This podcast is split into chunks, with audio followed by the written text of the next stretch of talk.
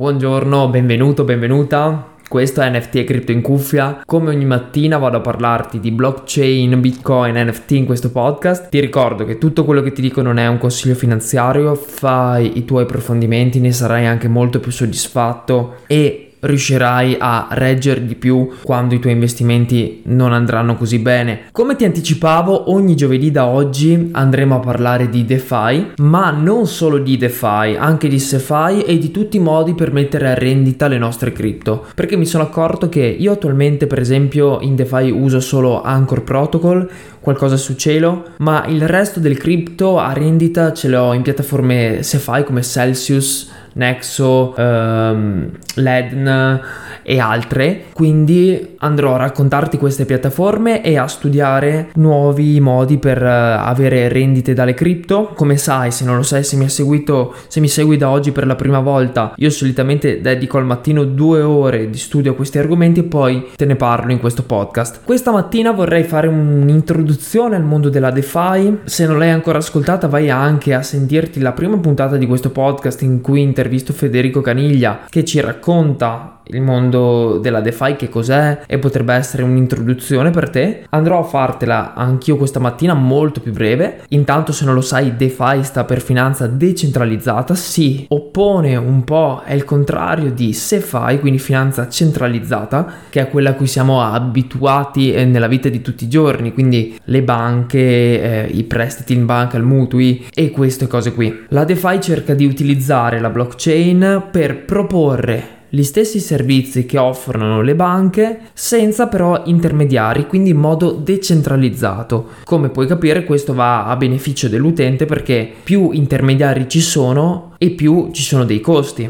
Come fa la finanza decentralizzata a erogare questi servizi? Tramite degli smart contract, quindi dei contratti eh, smart, cioè programmati sulla blockchain, nati con la blockchain di Ethereum, ma ora si sono diffusi in tutte le altre blockchain più, più scalabili, quindi con fee molto più basse, con tasse molto più basse. Quindi, dicevo, programmi su blockchain che raggruppati formano delle applicazioni decentralizzate che a loro volta mettono in collegamento gli utenti di determinate piattaforme.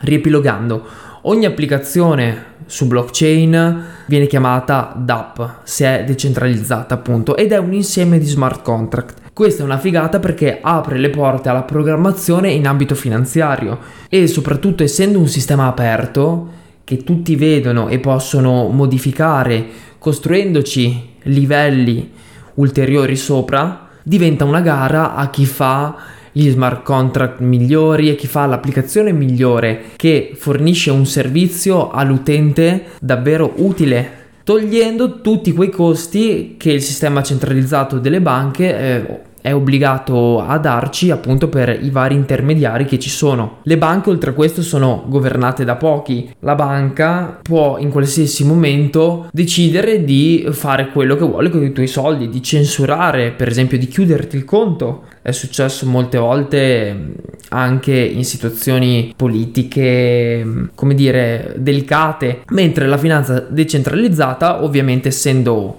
fatta tramite dei programmi, non guarda in faccia a nessuno, come dire, chiunque può usufruirne anche semplicemente con un telefono. E cosa importante, in diversi paesi del mondo non tutti hanno accesso ad un conto in banca, mentre sistemi come la DeFi potranno essere davvero utilizzabili da chiunque. Tutto questo non è oro, non è tutto oro ciò che luccica, come si dice.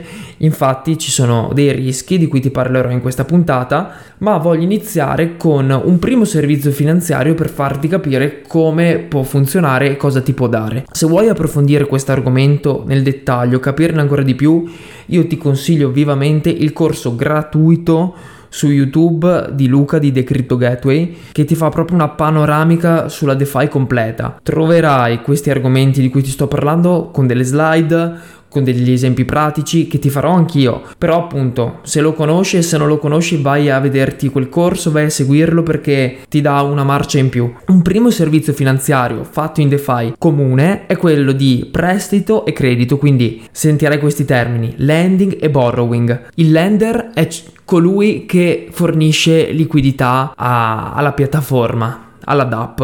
Il borrower è colui che prende liquidità, quindi che chiede in prestito. Come fanno le piattaforme a funzionare? Prendiamo per esempio Compound o Aave. Io sono Peppino, presto liquidità alla piattaforma. Da questa ovviamente ricevo una ricompensa, un incentivo che mi è dato da chi? Dai borrower, da chi chiede in prestito e paga degli interessi. Un esempio, io presto mille U S D C, ricevo il quindici per cento, quindi centocinquanta U S D C come incentivo, come A P Y si chiamerà, ma li andremo ad approfondire nelle puntate successive, e il borrower chiede invece in prestito mille U S D C e fornisce come interessi per esempio duecento U S D C, quindi il venti per cento. Ecco, la piattaforma guadagna, si tiene in tasca quel cinque per cento di svanzo che utilizzerà per il team, per la programmazione,